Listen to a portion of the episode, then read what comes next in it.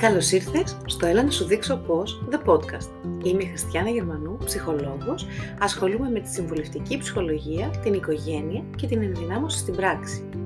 Κάθε εβδομάδα με ένα νέο επεισόδιο συζητάμε θέματα ψυχολογίας, δίνοντας πρακτικά tips και εφαρμόσιμες λύσεις.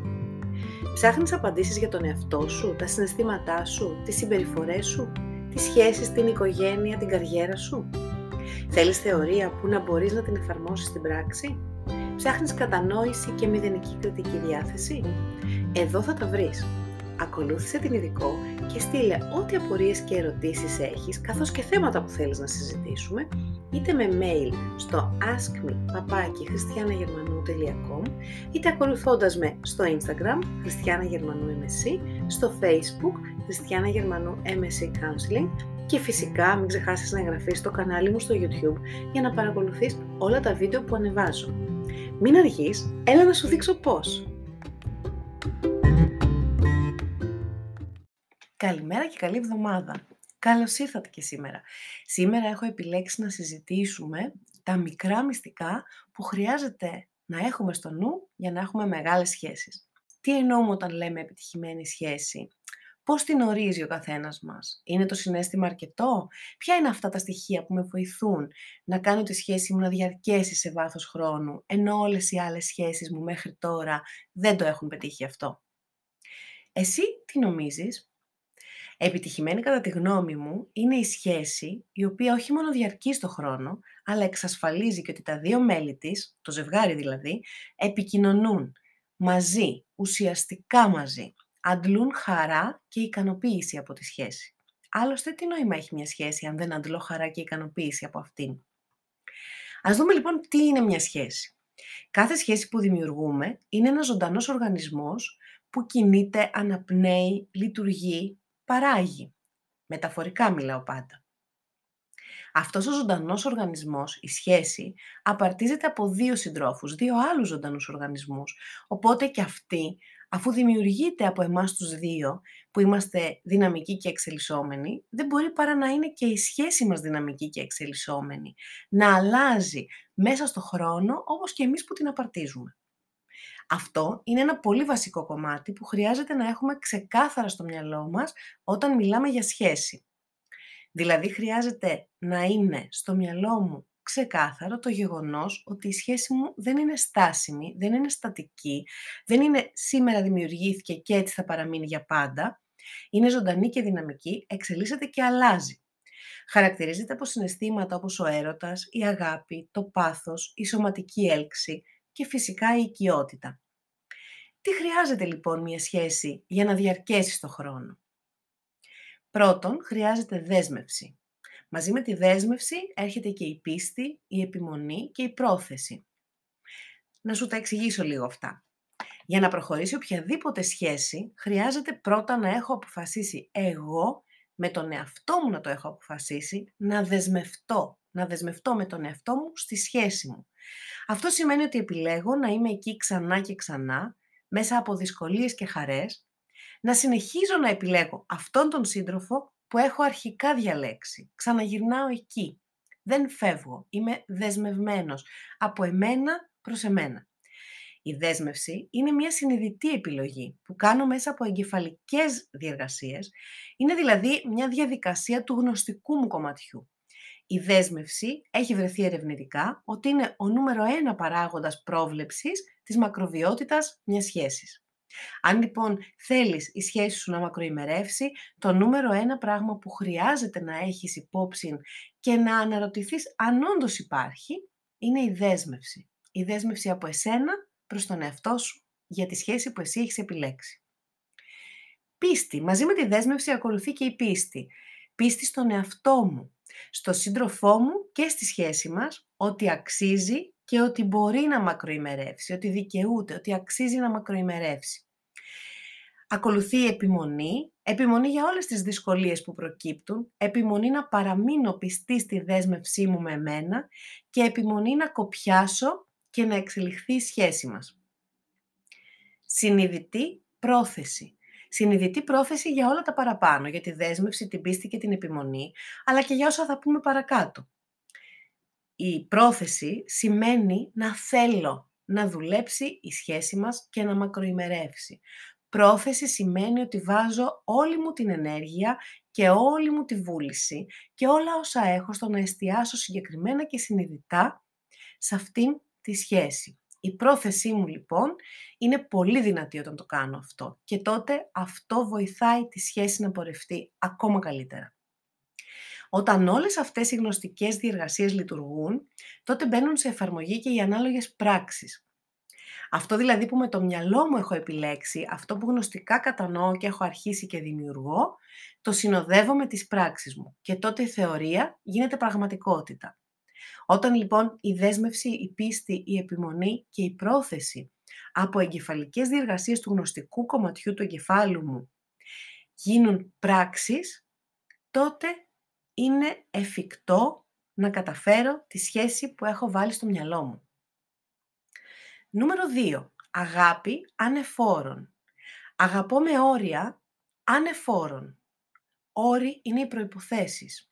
Η αγάπη είναι ένα συνέστημα και ως τέτοιο δεν επιδέχεται όρους, δηλαδή προϋποθέσεις. Δεν σε αγαπώ επειδή είσαι καλό παιδί ή σε αγαπώ γιατί με φροντίζεις ή σε αγαπώ όταν μου κάνεις τα χατήρια. Το «σ' αγαπώ» δεν ακολουθείται από κάτι άλλο. Ούτε από αλλά, ούτε από αν, ούτε από πολύ, ούτε από λίγο, ούτε τίποτα από αυτά. Ακολουθείται μόνο από μία τελεία. Γιατί το «σ' αγαπώ» από μόνο του είναι ολοκληρωμένο και άρα τέλειο. Σκεφτείτε το αυτό. Σκεφτείτε πόσο μεγάλο είναι το «σ' αγαπώ».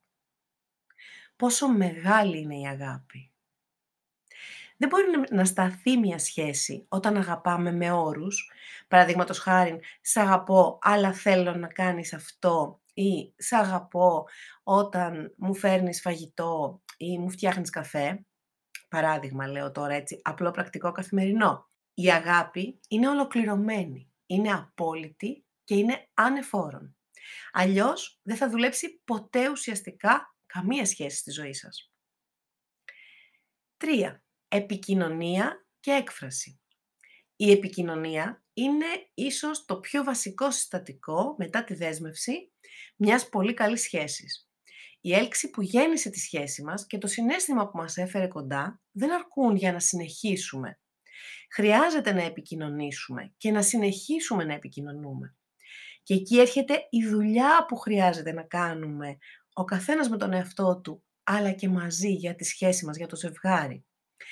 Η επικοινωνία ταυτόχρονα σημαίνει και έκφραση όλων αυτών που με απασχολούν, όλων αυτών που με προβληματίζουν, που με ενοχλούν, που έχω ανάγκη να τα μοιραστώ μαζί σου, για να βρούμε από κοινού πώς θα τα διαχειριστούμε. Είμαστε μαζί εδώ. Είμαστε μαζί στη σχέση. Αν εγώ δεν τα εκφράσω, τότε θα τα καταπιέσω. Θα τα καταπιώ, θα δημιουργήσω θυμό, πικρία και απογοήτευση. Με αυτά τα συναισθήματα τα τελευταία, το θυμό, την πικρία και την απογοήτευση, η σχέση δηλητηριάζεται. Γι' αυτό χρειάζεται να εκφράζω και να επικοινωνώ με τον σύντροφό μου και προς τον σύντροφό μου, αλλά και να δέχομαι να επικοινωνεί και να εκφράζει ο σύντροφός μου προς εμένα όλα όσα με ενοχλούν ή τον ενοχλούν ή την ενοχλούν και όλα όσα χρειάζομαι. Πολλές φορές χρειάζεται ακόμα και να συγκρουστούμε. Μην τη φοβάστε τη σύγκρουση. Είναι απλώς μια άλλη μορφή επικοινωνίας. Μιλάω πάντα βέβαια για διαφωνία και σύγκρουση, για επικοδομητικό τρόπο σύγκρουσης. Δεν αναφέρομαι σε τρομερούς καυγάδες με προσβολές και ύβρις. Αν μπορούμε να πούμε ότι ο καυγάς μας θα είναι έτσι μέσα σε ένα πλαίσιο επικοδομητικό, ναι. Αρκεί αυτός ο καυγάς να οδηγήσει σε κουβέντα, σε σύγκληση, σε αποφάσεις για αλλαγή ή ακόμα, ακόμα και να συμφωνήσουμε ότι διαφωνούμε σε κάποια πράγματα. Και αυτό εντάξει είναι. Και η σύγκρουση μία άλλη μορφή έκφρασης είναι. Πολλοί άνθρωποι πιστεύουν πως ο καυγάς είναι κάτι κακό και πως τα ζευγάρια δεν πρέπει να τσακώνονται.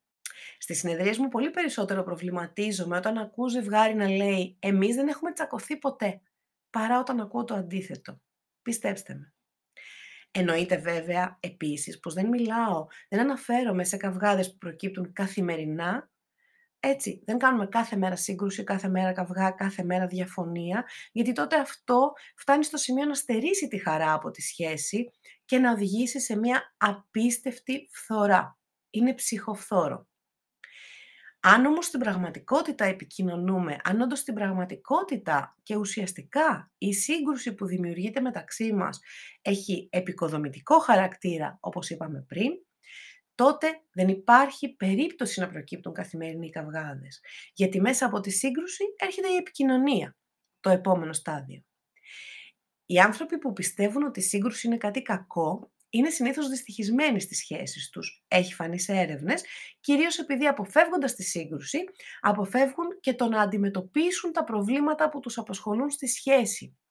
Αυτά τα προβλήματα όμως είναι που συνεχίζουν να μεγαλώνουν και να διωγγώνονται σαν απόστημα. Και τελικά είναι αυτά που γίνονται το αγεφύρωτο χάσμα που στο τέλος διαλύει τη σχέση. Είναι το σημείο που δεν μπορούμε πια να φτάσουμε ο ένας τον άλλον. Νούμερο 4. Δουλειά πάνω στη σχέση. Οι υγιείς μακροχρόνιες σχέσεις δεν προκύπτουν απλώς. Δεν είναι κάποιο δημιούργημα παραμυθιού και μαγικού ραβδιού. Είναι το αποτέλεσμα της πρόθεσης και του κόπου, της δουλειάς δηλαδή, να παραμείνουμε μαζί. Κόπος σημαίνει να τη φροντίζω, να την προσέχω, να την νοιάζομαι. Τη σχέση. Πώς θα το κάνω αυτό; Θα σου πω αμέσως. Αναγνωρίζοντας και φροντίζοντας ο ένας τις ανάγκες του άλλου. Σεβόμενοι ο ένας τις επιθυμίες του άλλου. Σεβόμενοι τους εαυτούς μας πρώτα και τα συναισθήματα που μας έφεραν κοντά. Γιατί τα συναισθήματα μας έφεραν κοντά. Χρειάζεται να δουλέψουμε για να παραμείνουμε. Δουλεύοντας μαζί για τον κοινό σκοπό που είναι το να παραμείνουμε όμορφα μαζί, να παραμείνουμε ικανοποιητικά μαζί, να παραμείνουμε μαζί σε μια σχέση υγιή και λειτουργική. Η σχέση μπορεί να μην διατηρείται με μαγεία και παραμύθια, δουλεύοντας όμως μαζί με τον σύντροφό μου στη σχέση μου, μπορώ να δημιουργήσω μαγικές στιγμές. Νομίζω πως η μεγαλύτερη κουταμάρα που έχει υποθεί ποτέ για τις σχέσεις είναι αυτό το «εγώ κάνω θυσίες για σένα» ή «συμβιβάζομαι» ή «συμβιβάστηκα». Συνήθως είναι και σε παρελθόντα χρόνο. Όχι λοιπόν. Ούτε θυσίες κάνω, ούτε συμβιβάζομαι. Επιλογές κάνω. Είμαι ενήλικας και κάνω επιλογές. Αναλαμβάνω την ευθύνη μου μέσα στη σχέση μαζί σου. Θέλω, έχω επιλέξει να είμαι εδώ μαζί σου επιλέγω να είμαι εδώ, άρα επιλέγω και ό,τι χρειάζεται να κάνω για να καταστεί αυτό εφικτό. Δεν καταπιέζω εμένα, απλά βρίσκω τρόπους. Βρίσκουμε τρόπους μαζί να συνυπάρξουμε, συνυπολογίζοντας ο ένας τον άλλον, εκτιμώντας ο ένας τις ανάγκες του άλλου. Αυτό είναι κάτι που συμβαίνει αμοιβαία, γι' αυτό και είπα συνυπολογίζοντας. Κάνουμε μία ο, ένα, ο ένας μπρος, μία ο άλλος σκέψου το σαν να χορεύουμε έναν καλοδουλεμένο, αρμονικό χορό. Αν θέλεις η σχέση σου να δουλέψει, πρέπει να πάρεις την απόφαση ότι χρειάζεται να δουλέψεις εσύ γι' αυτό. It works if you work it. 5. Εστιάζω στα σωστά, δεν εμένω στα λάθη.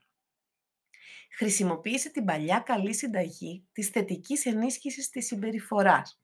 Ακριβώς όπως κάνουμε και με τα παιδιά. Ναι, είμαι σίγουρη ότι μπορείς να βρεις χίλια πράγματα που κάνει λάθος. Αλλά είμαι εξίσου σίγουρη ότι αν ψάξεις θα βρεις κι άλλα τόσα που κάνει σωστά. Πώς σου φαίνεται να επιλέξεις να εστιάσεις αυτά; Αν εστιάζεις συνεχώς τα λάθη, ο σύντροφός σου εισπράττει ματέωση και ταυτόχρονα και εσύ ασυνείδητα καταγράφεις ότι αυτός είναι ένας άνθρωπος που συνεχώς κάνει λάθη. Οπότε το δικό σου μυαλό κολλάει και τον έχεις συνεχώς στο νου ως τον κακό της υπόθεσης. Με το να εστιάζεις σε αυτά που κάνει λάθος, ο ίδιος ματαιώνεται, μειώνεται και νιώθει ανίκανος να σε ικανοποιήσει και εσύ έχεις καταγράψει ότι σχετίζεσαι με έναν άνθρωπο ο οποίος συνεχώς είναι ανίκανος και συνεχώς είναι κακός και δεν ασχολείται, δεν σε φροντίζει, δεν σε αγαπάει. Έτσι, αργά ή γρήγορα, ένας από τους δυο θα θέλει να φύγει από αυτή τη σχέση. Ή και οι δύο.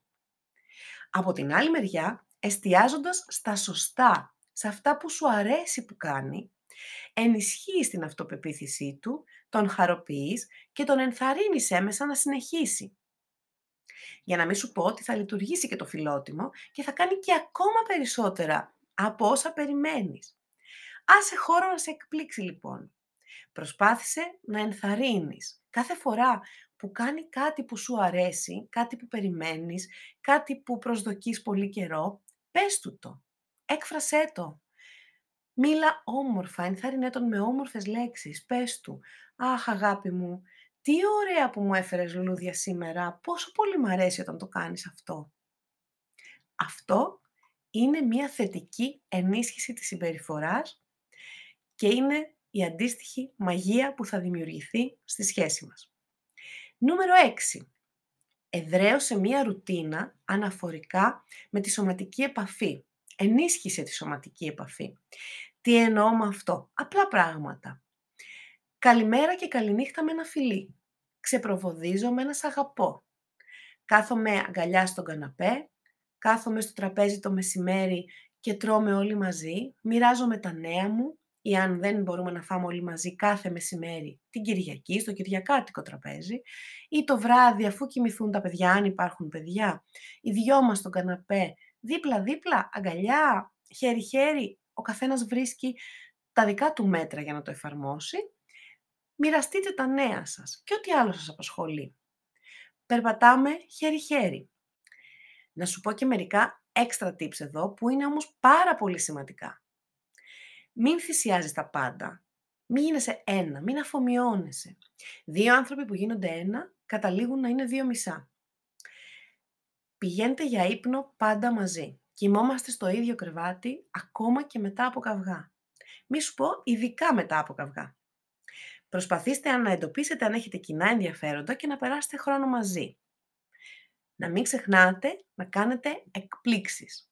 Εσύ τι θα ήθελες να κάνει εκείνος για σένα; Αυτά τα tips που σου έδωσα σήμερα και ακόμα περισσότερα, μαζί με ασκήσεις και homework φυσικά, θα τα αναλύσουμε εκτενέστερα στο workshop που έρχεται. Αν θες να μάθεις λοιπόν στην πράξη πώς να κάνεις εσύ την πιο πετυχημένη σχέση στη ζωή σου, μείνε συντονισμένη για να μάθεις όλα όσα χρειάζεσαι για το workshop που έρχεται.